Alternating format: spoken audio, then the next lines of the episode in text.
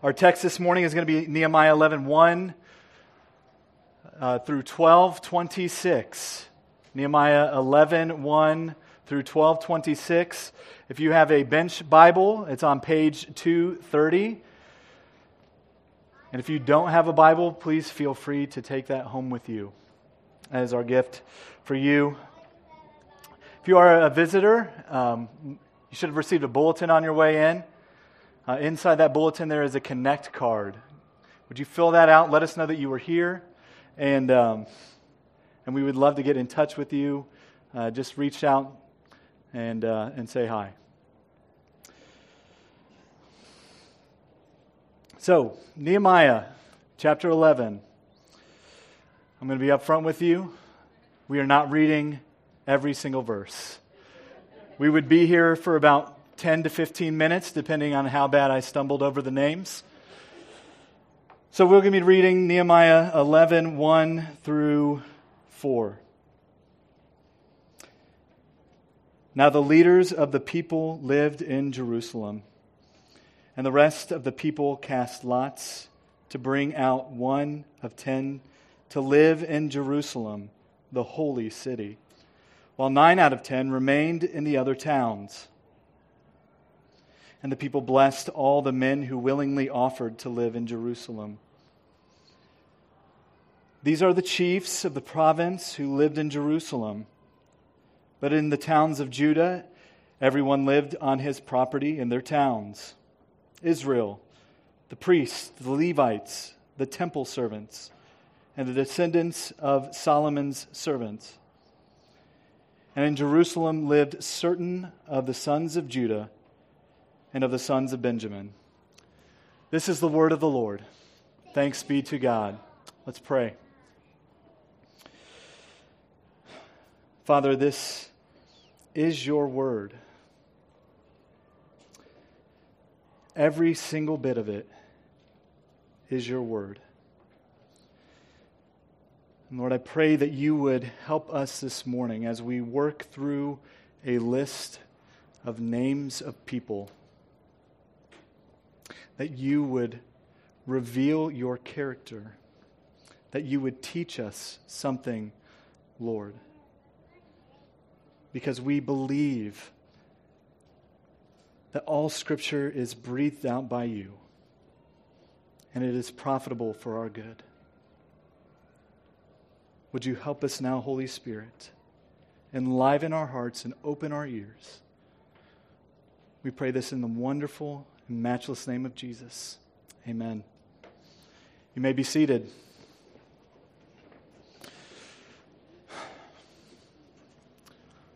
Well, glad to have you all here this morning. Um, I'm JJ. I'm one of the pastors. I don't normally teach up here, but it's a joy and a privilege when I get to. Um, but if I'm honest with all of you, this has probably been the toughest sermon that I've ever prepared for. I think this is my ninth or my tenth. Uh, my heart has not been in studying a list of names that I have no idea how to pronounce out of, uh, out of uh, outside of repeating after what I hear on the Bible app after I listen to it. Uh, I've struggled with seeing how this passage has any meaning to the lives of Christians today, much less the people of the church that I love. I have wrestled with this text and with what all I want to preach to you all this morning. It's not a passage I think that any preacher would ever choose to preach. It's no Romans 8, I'll just say that. But something that I was convicted of this week is that Nehemiah 11, 1 through 1226 is just as much God's word as any other portion of Holy Scripture. I had one of those moments when I realized that my doctrine and my practice were not matching up. I've always affirmed what 2 Timothy 3:16 says that all scripture is breathed out by God and profitable for teaching, for reproof, for correction, and for training in righteousness. But this week, it has become impressed upon my heart more firmly. So, if I had a conversation with you this week where I did not seem excited to preach God's word, or if I seemed as if I was complaining about where my week fell to preach, I truly am sorry and I ask for your forgiveness. This is God's word, all of it. And I truly want to give thanks for it. Now, let's get to this morning's passage. Uh, this morning, if you haven't noticed yet, is a list full of names. So naturally, I'm going to preach on worship. Now, wait a minute. You might be saying to yourself, how does one get from a list of names to worship? Well, to refresh your memory, or if you're new this morning and don't know where we're at in the story of Nehemiah, for the past five weeks we've been meditating in chapters 8 through 10. And in those chapters, the returned exiles have gathered to hear the book of the law preached and explained. They've celebrated the Feast of Booths, had a corporate confession of sin, and pledged faithfully to keep covenant that they had entered into with God. The last verse in chapter 10 says, For the people of Israel and the sons of Levi shall bring the contributions of grain, wine, and oil to the chambers, where the vessels of the sanctuary are, as well as the priests who minister, and the gatekeepers, and the singers.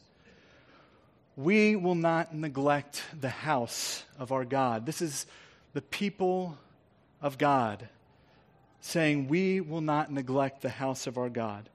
And it is through that lens that I want us to go through this list of names. This list of people is to be seen as a list of faith, faithful worshipers. And here's our big idea this morning. It'll be up on the screen. As the people of God, we are to live all of life in faithful worship. As the people of God, we are to live all of life in faithful worship. And I want to go through this morning sermon using three points as our guide. Faithful worship is sacrificial, faithful worship is central, and faithful worship is a preview. So, faithful worship is sacrificial, central, and a preview. So, let's begin with faithful worship is sacrificial. If you don't notice that there's a problem at the beginning of chapter 11. One that is unstated, but it exists nonetheless. In fact, you have to go back to chapter 7, verse 4, to find out what the problem is. And I'll read it for you. The city was wide and large, but the people within it were few, and no houses had been rebuilt. At the time of the building of the wall, there were not many people living in Jerusalem. And in chapter 7, verse 3, we see that there, we see that there were gatekeepers and a few others that were living there. And in the beginning of chapter 11, we see that the leaders in Jerusalem, or that the leaders were living in Jerusalem. Most everyone lived, else lived in towns and provinces that surrounded Jerusalem. With the wall and the temple rebuilt, and the renewing of the covenant, there was a need for people to live and occupy the city. It is here in verses 1 and 2 that we see the people of God sacrificing of themselves for the worship of God.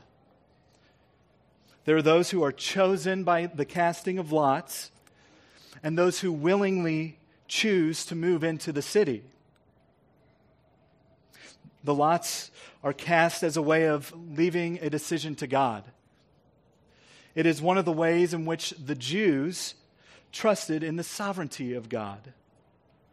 If your lot was cast, it was the will of the Lord.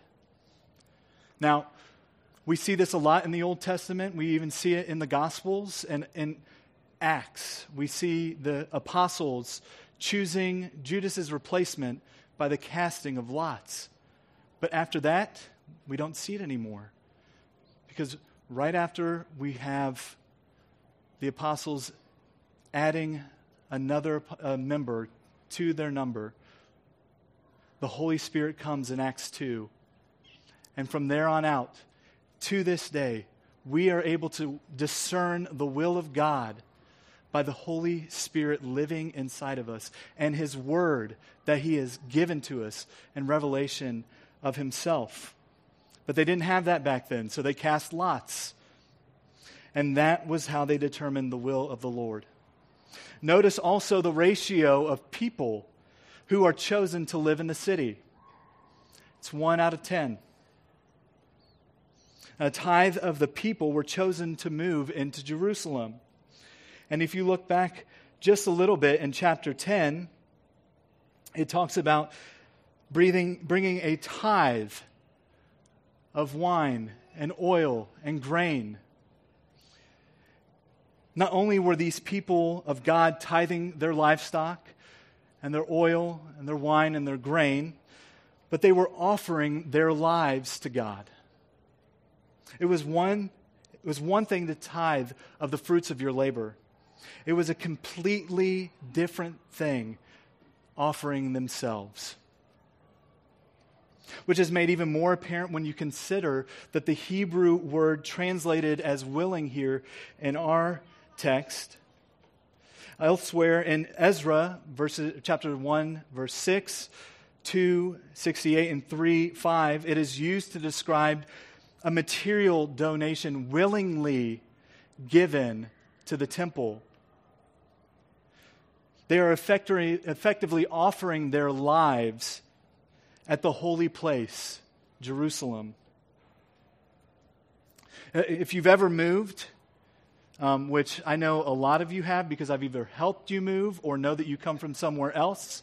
Um, I, so we can all resonate with this. You know that moving is more effort and coordinating and hard work than it is anything of a miraculous endeavor. It's not as if we just load up the moving van in, in a manner that is quick and efficient and fits just like a Tetris puzzle. Um, it's usually at last minute throwing things in and just saying, let's get out of this house and whoever is moving in next can keep what we left. um, but it was the same for these Jews who were chosen to move into the city. These people were moving from a land that they had inherited or had been given into a city where they more than likely would be rebuilding their homes and restarting their lives completely. So think back to chapter, to chapter 7, verse 4. None of the homes had been rebuilt that had been destroyed. So people moving in would be starting new. And just think, they didn't have moving trucks, so they couldn't even just like chuck everything in at the back end. They had to make sure that their camels and their donkeys and their carts were loaded up properly. And I'm not going to use this portion of Scripture to make the statement that you all need to move into the, sti- into the city. I'm not even going to say that ask one in ten out of you to pack up your belongings and become my neighbor, even though I'd love if you did. that is not what this text is talking about. But what we can take, what we all can take from this, is that God calls us as believers to believe or to be people who sacrifice everything to Him first before we make other life decisions. This includes our families, our jobs, our homes, our recreation, as the people of God, us, we should give ourselves in whatever way that God is wanting to use us for His will and His glory. Imagine a marriage in which one of the spouse, spouses agreed to promise only half of him or herself to the other. Half their time, half their affection, half their earnings, half their children, one arm, one leg, one ear to listen, etc. What kind of marriage would that be? How would the other spouse feel about that arrangement? Giving all and getting half. If we cannot imagine that working on a human level, then imagine how can or then how can people do that to God? As the church, we are his bride and he is our bridegroom. He deserves all that we have and all that we are. And we cannot pick and choose which part of ourselves he has purchased by his blood. If we want all of ourselves to be saved, then we should receive the sacrifice, then he should receive the sacrifice of our whole selves and sacrificial worship. The Apostle Paul in Romans 12, starting in verse 1, supports this well. He says, I appeal to you, therefore, brothers, by the mercies of God, to present your bodies as a living sacrifice, holy and acceptable to God, which is your spiritual worship. Do not be conformed to this world, but be transformed by the renewing of your mind, that the testing you may discern that by testing you may discern what is the will of God, what is good and acceptable and perfect. So our lives, our bodies are presented to God as a living sacrifice, as an act of worship. So faithful worship is sacrificial. Next, we see that faithful worship is central. Uh, these lists show us how central to their lives the worship of God was. What we see here is a practical outpouring of the people's renewed commitment that they've just made in chapter 10. The list starts out with a listing of the leaders from the tribe of Judah and Benjamin who lived in Jerusalem. Now, if you have no knowledge or very little knowledge of this time period, Judah and Benjamin were the two southern tribes that formed the kingdom of Judah after the split of Israel into two kingdoms.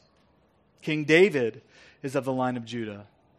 And in a very broad sense, Judah kept the temple the focus of the nation's covenant life.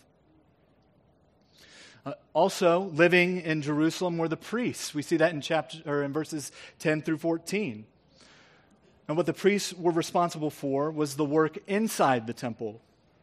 This included the presentation of daily offerings and sacrifices, keeping Sabbath regulations, performing the ritual practices, purifications, and running sacred assemblies and annual festivals. There were also Levites who were in charge of the work outside of the house of God, verses 15 through 18. They included the scribes and teachers of the law who led the people in prayers and in thanksgiving. And as we look back at chapter 8, verse 8, they were the ones responsible for instructing the people and making God's word clear to them. If you remember in our time in chapter 8, the Levites were the one among the people helping them understand what was being taught.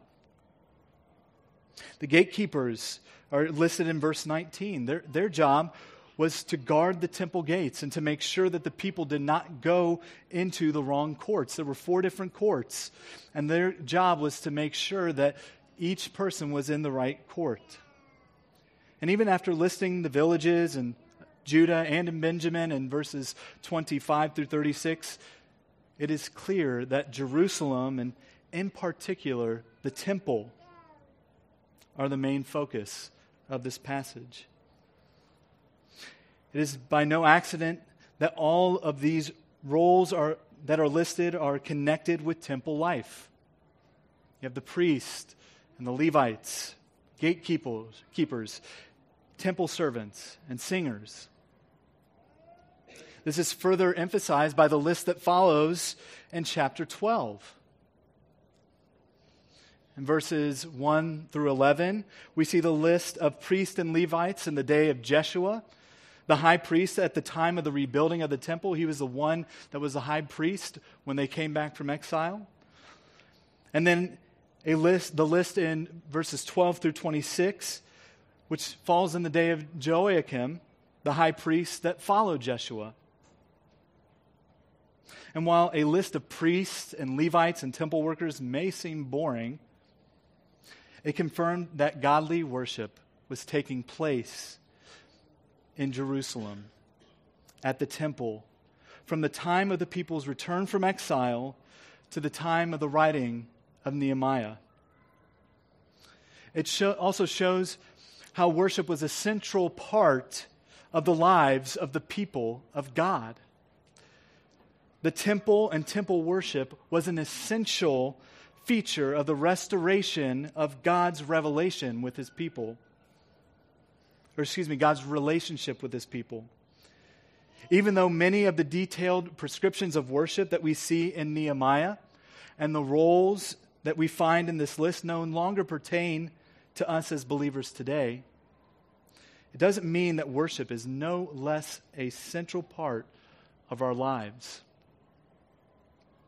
Well, how can we make worship a priority and a central emphasis in our lives? Many people would say that they long to have close, healthy relationships. However, the myth of quality time without quantity time tears away their ability to truly achieve the closeness that they desire. Without planning and intentionality that lead to quantity time, the quality time doesn't materialize. In the same way, worship has to be a priority, deserving of planning and intentionality that lead to quantity time. Attendance in church, regular devotions, times of prayer and rich, deep moments of meditation on God and His goodness towards us won't happen by themselves. They need to be prioritized and nurtured constantly. What are you prioritizing in your life? Do you long to have a deep relationship with God, but it's not happening? Look at your schedules. Are you being intentional in scheduling time and meditating on God's Word and in prayer? Are you allowing yourself the space to be with and be known by the people of God? Consider your bank accounts and look at your calendars and see what it is you are worshiping. As the quote from David Foster Wallace in our bulletin says, there's actually no such thing as atheism. David Foster Wallace was an atheist. There's actually no such thing as atheism. There's no such thing as not worshiping. Everybody worships. Everybody worships something. What is it that you have centered your life around? What are you worshiping? Faithful worship is central to the life of the believer. And our last point before we conclude is that faithful worship is a preview. How, how do we see faithful worship being a preview in a list of names? Well, to begin with, in verse 1, Jerusalem is referred to as the holy city. And this is the first time that we see this in both the books of Ezra and Nehemiah. And it is mentioned again in verse 18. Now, the main reason that it can be seen as holy is that the temple there has been restored to its proper function, making it possible for God to dwell in it among his people. The city's holy status is also enhanced by the fact that since the Ark of the Covenant was destroyed at the Babylonian exile, the city itself, rather than the ark, is to be understood as God's throne. We see this in Jeremiah chapter 3, verses 16 and 17, where it says, And when you have multiplied and increased the, in the land, in those days, declares the Lord, they shall no more say, The ark of the covenant of the Lord. It shall not come to mind or be remembered or missed, shall not be made again. At that time Jerusalem shall be called the throne of the Lord, and all nations gather to it, to the presence of the Lord in Jerusalem, and they shall no more stubbornly follow their own evil heart. As well, the people have repented and committed themselves to obeying God. So the city will be appropriately inhabited by holy people. A holy God living among holy people is the ideal established by the Old Testament. Thus, we see how this reflects hope for the people's future. God also plans on populating another city, the New Jerusalem. Listen to the Apostle John as he writes in Revelation 21 2 and then 22 26. And I saw the holy city, New Jerusalem, coming down out of heaven from God, prepared as a bride adorned for her husband. And I saw no temple in the city for its temple is the Lord, the Almighty, and the Lamb. And the city has no need of sun or moon to shine on it. For the glory of God gives it light, and its lamp is the Lamb. By its light will the nations walk, and the kings of the earth will bring their glory into it. And its gates will never be shut by day, and there will be no night there. They will bring into it the glory and honor of the nations. God is writing another list. And this list is the only list that we should care about our names being on. It is the list of the inhabitants of the New Jerusalem. It is there that we will dwell together in community with those who are found on that list from every tribe and tongue and nation and dwell in the presence of our Savior. We also see that faithful worship is a preview in the listing of the different roles within the temple. As we've already touched on, the temple was at the center of the people of God and the place of God ordained worship and sacrifice. There were benefits to be enjoyed by being a part of the people of God and having covenant relationship with him.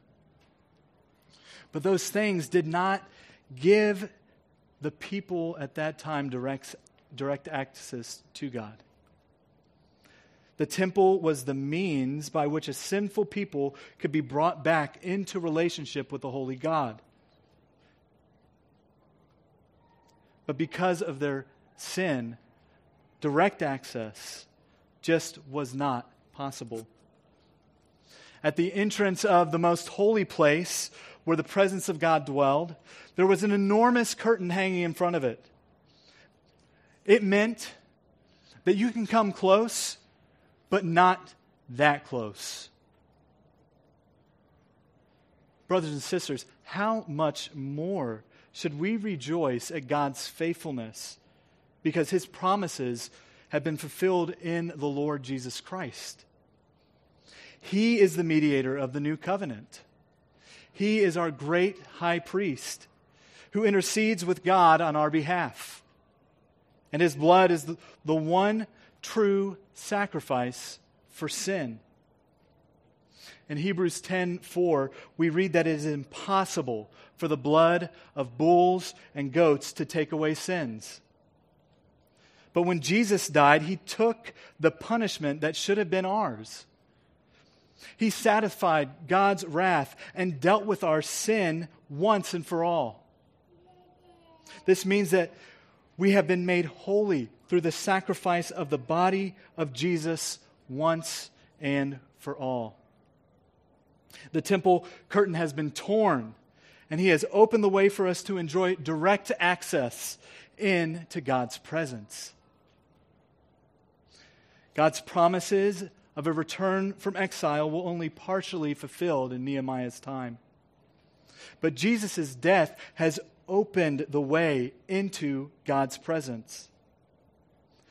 So, since we have confidence, as it says in Hebrew, to enter the holy places by the blood of Jesus, by the new and living way that he opened for us through the curtain, that is, through his flesh, and since we have a great priest over the house of God, let us draw near with a true heart in full assurance of faith. If you know me at all, I enjoy uh, Christian hip hop quite a bit. Um, and in preparation for this week, I listened to uh, one song by my favorite group, uh, Beautiful Eulogy, uh, on repeat while I was going through preparing for this message. Uh, and this song is titled Worthy. Uh, and it, it gave me words and it gave me a voice for what I was feeling after thinking about all that Jesus has done for me and all that he has done for his people. The words are You are, the Christ, you are Christ the consummate, my hope and every confidence, worthy to receive praise from every mouth and every continent, infinitely worthy of loyalty and my allegiance, worthy enough to die to self to offer my obedience. Worthy is the Lamb, worthy is the Son of Man, worthy is the one who takes the scrolls from his holy hand where angels and elders and all living creatures fall and worship the highest King, most worthy of all. The Lord Jesus has made it possible for our names to be included on the list of the citizens of the New Jerusalem. And when we gather around his throne, when the book is open and that list is read for all to hear, you better believe you are going to be listening for your name. So, I have a few questions to end.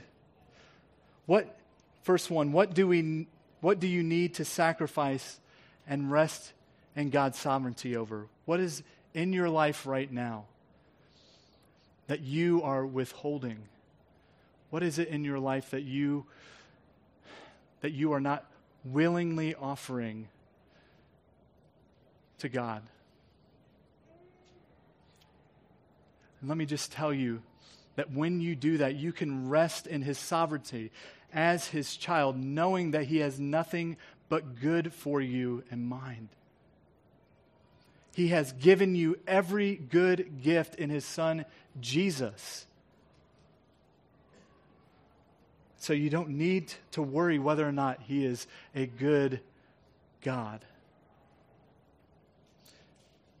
Number two, how is worship central to your life and to the life of your family? What are things that you are doing right now that are hindering a life of worship? Are there things in your schedule that are clogging up your time, taking away from being able to read and meditate on God's word and be with God's people and serve the people that you are around. Share the name of Jesus with others around you. How is worship central to your life? Maybe there are things that you are doing now that you need to do more of and that you'd like to do more of. Let me encourage you in that, that continue on in those things. Reading the word, praying, coming to Sunday gatherings. These are, these are the things that God has given to us to grow us in Christ's likeness and to grow us in worship of Him. And even if it feels like nothing's happening, He is using those day after day after day to make you more and form you more like his son Jesus. And lastly, how does your worship preview the promise of the New Jerusalem? How are you living your life right now in the hope of the promise that Jesus is going to come again and that that new Jerusalem will come down and we will see our Savior face to face. We will worship God Almighty, creator of heaven and earth, face to face for now and forever. How does your worship preview the promise of the New Jerusalem? Well, one way that we get to do that is by participating in the Lord's Supper. I'm going to pray and I'm going to give it a little time of time of reflection and then we'll participate in the Lord's Supper together. But just think that what we are getting ready to do is a preview of a meal that is going to be much sweeter, much larger in the New Jerusalem.